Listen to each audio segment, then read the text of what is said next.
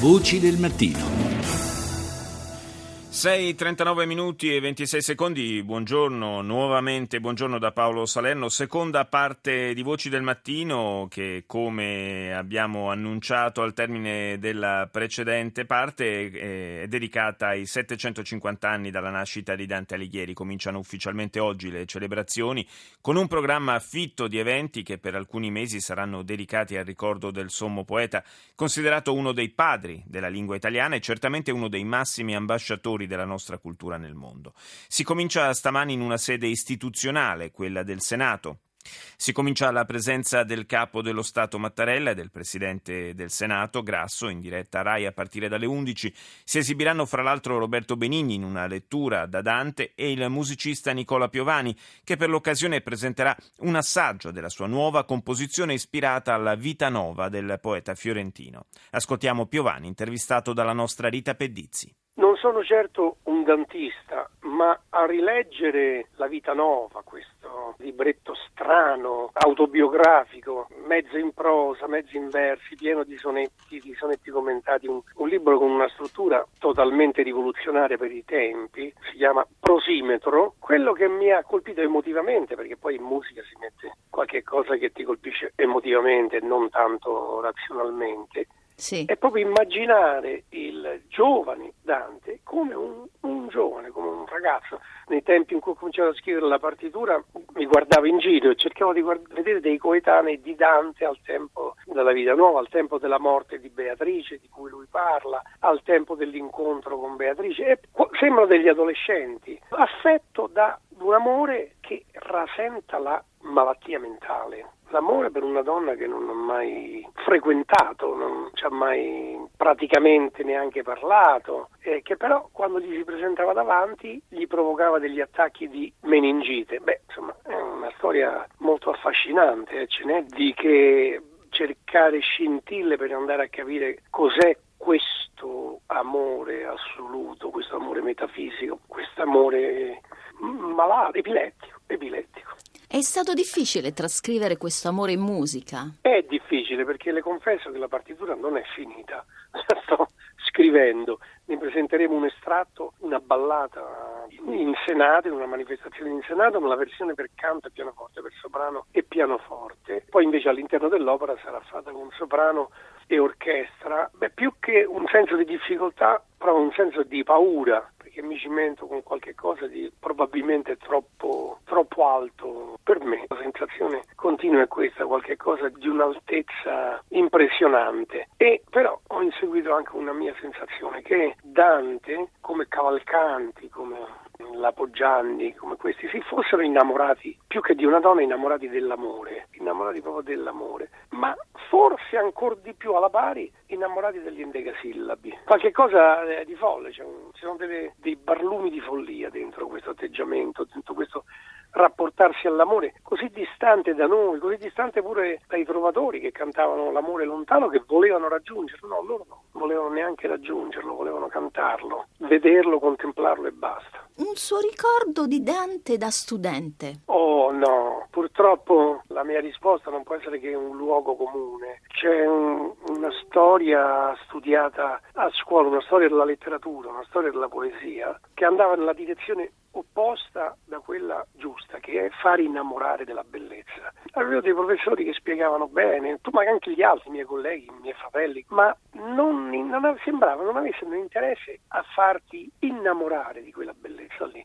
Quello è l'unico studio profondo, anziché le cantilene. E la grandezza, secondo me, di Roberto Benigni, che alcuni chiamano con un po' di disprezzo divulgativo, sì. invece è proprio quella nel trasmetterci l'amore che ha lui per quella poesia, l'amore per quei versi, per la musicalità di quei versi. C'è una musicalità dentro gli endecasillabi dei sonetti di Dante che è veramente misteriosa. Lei si è innamorato di Dante attraverso la musica? No, innamorato di Dante un po' come tutti da grande, leggendo prima le cose più semplici e piangendo alla storia di Paolo e Francesca o del conte Ugolino e poi dopo innamorandomi di, di quella la, la, musicalità nei canti del paradiso, quelli belli, quelli famosi, ecco sì. lì secondo me la musica domina, domina sul concetto non sto parlando da dentista, eh. se viene un dentista vero e mi dice che sto dicendo delle frescacce io gli do subito ragione, non, non ho nessuna ragione per sentirmi esperto di Dante o per dire qualcosa su Dante e cerco di rimbalzare con la musica certo. l'effetto che fa a me, l'effetto bruciante che mi fa a me, che fanno a me certe cose di Dante, certi avvenimenti di Dante, certi pensieri di Dante e certi sonetti che stanno nella vita nuova e che saranno recitati insieme alla musica. Voci del mattino.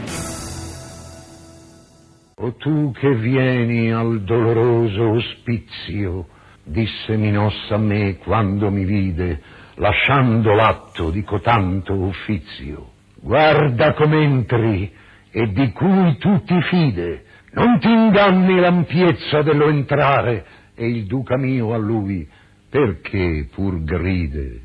Non impedir lo suo fatale andare, vuolsi così colà dove si puote ciò che si vuole, e più non dimandare.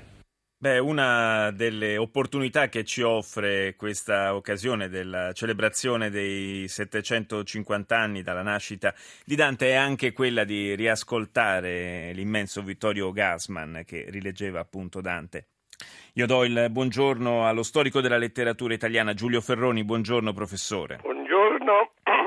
Eh, immagino sia stato un piacere anche per lei riascoltare Gassman. Ah, certo, e me lo, lo l'ho riconosciuto subito la voce appena la prima battuta, insomma per me è quasi una memoria, non dico di infanzia, ma di adolescenza, sì. Beh, insomma, comunque sì, effettivamente una, una, voce e una capacità interpretativa davvero inconfondibili. Professore, sentivamo, eh, non so se lei ha avuto modo di seguire l'intervista che abbiamo trasmesso poco fa a, al maestro Piovani. E, e lui parlava della, un po' sua, del modo in cui si è innamorato di Dante, no? e, e, sottolineava come nella poesia di Dante, a suo modo di vedere, ci fossero dei barlumi di follia in questo amore per l'amore, per la sua contemplazione dell'amore.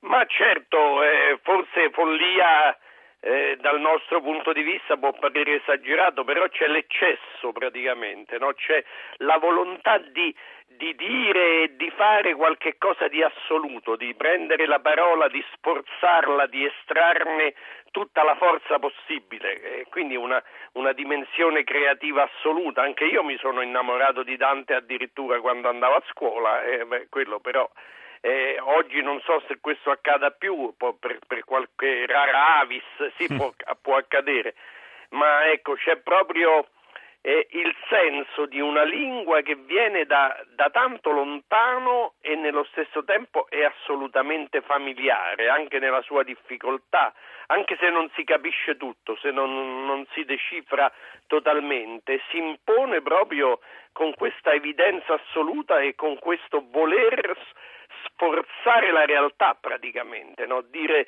dire, tutto, portare la parola eh, dico, all'ultimo suo, ecco, proprio è una, sua, è una citazione sì. da, eh, da, da, una sua frase, no? ecco, quindi sempre in ogni situazione, in ogni momento eh, Dante cerca di estrarre dalla lingua, e ma non è solo la lingua perché alla lingua è collegata poi l'esperienza della vita concreta, di estrarre dalla lingua e dalla vita qualcosa di essenziale, un significato che dia senso totale all'esperienza. E, questo credo che poi lo fa sempre la grande poesia, ma eh, Dante l'ha fatto in un modo eh, sì, che, che, si può dire proprio è, è talmente eccessivo, possiamo pure usare l'immagine della follia come ha fatto Piovani per questo.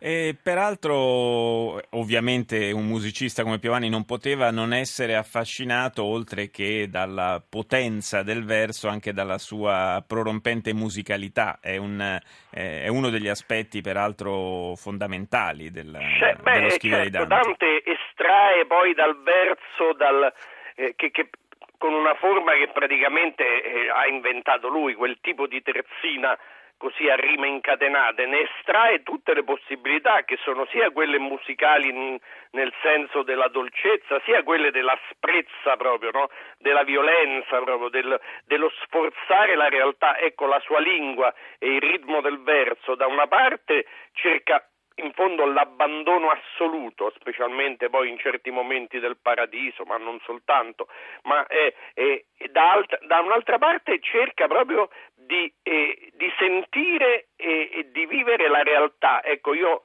amo eh, sempre pensare a, ai luoghi, al modo in cui Dante nomina i luoghi a lui basta dire un nome, un nome proprio anche per farci sentire l'evidenza fisica dei luoghi. Ecco, è una lingua che riesce addirittura a far percepire l'evidenza fisica della realtà, eh, per cui insomma, i grandi interpreti del secolo scorso hanno parlato, insomma, eh, soprattutto il grande Auerbach parlò appunto no, di Dante poeta del mondo terreno, come dice uno, Dante parla dell'oltretomba sì. perché del mondo terreno? Sì, anche del mondo terreno perché, perché eh, riesce a far sentire l'evidenza fisica delle cose, dei luoghi, della vita, dell'esperienza, dei corpi addirittura. No?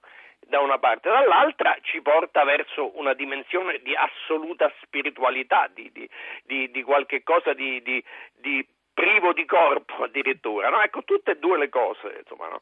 Quindi è, è qualche cosa che, che, che, che, ecco, io credo che oggi, eh, nonostante si parli molto di Dante, eccetera, però abbiamo corriamo il rischio di, di, di perdere eh, il senso del valore di un linguaggio di questo tipo. Siamo attratti naturalmente da tanti altri linguaggi, da tante altre esperienze. Ecco, credo che tornare a Dante è anche un modo di, di sentire la forza della parola e la forza della realtà, del, del tentativo della parola e della musica anche, sì. no? di dire proprio eh, il senso della nostra vita. Eh, eh e questo naturalmente vale sia da una prospettiva religiosa come quella di Dante stesso, sia di una prospettiva assolutamente laica. Ecco, un poeta eh, eh, che, che pur essendo radicato totalmente nella sua nel suo orizzonte storico, culturale, religioso, mentale, però parla e dovrebbe parlare a tutti. Ha una, tutti. ha una, grande universalità, una grande carica di universalità che infatti è confermata anche